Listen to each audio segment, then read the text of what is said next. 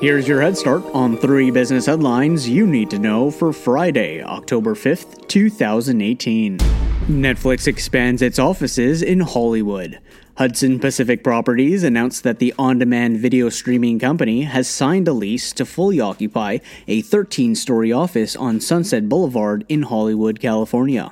The office tower, which is over 327,000 square feet, is owned by Hudson Pacific Properties. Netflix is expected to occupy the building in phases beginning in January 2020 until the lease ends in 2031.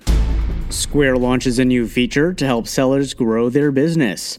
The financial services company announced that it's launching a new feature called Square Installments, which will allow users to split large purchases into fixed monthly payments. The new feature allows sellers to offer flexible purchase options of 3, 6, or 12 months, increase order amounts, and create steadier business flow.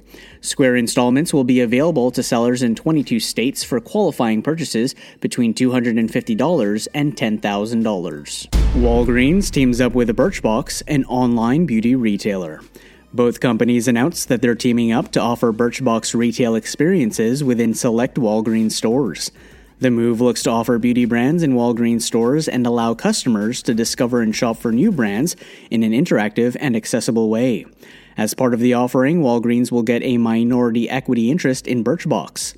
Birchbox retail experiences will be available in 11 Walgreens locations across the United States, with initial rollouts starting in December through early next year. Thanks for listening. That's your head start for the day. Now go ahead and make today amazing.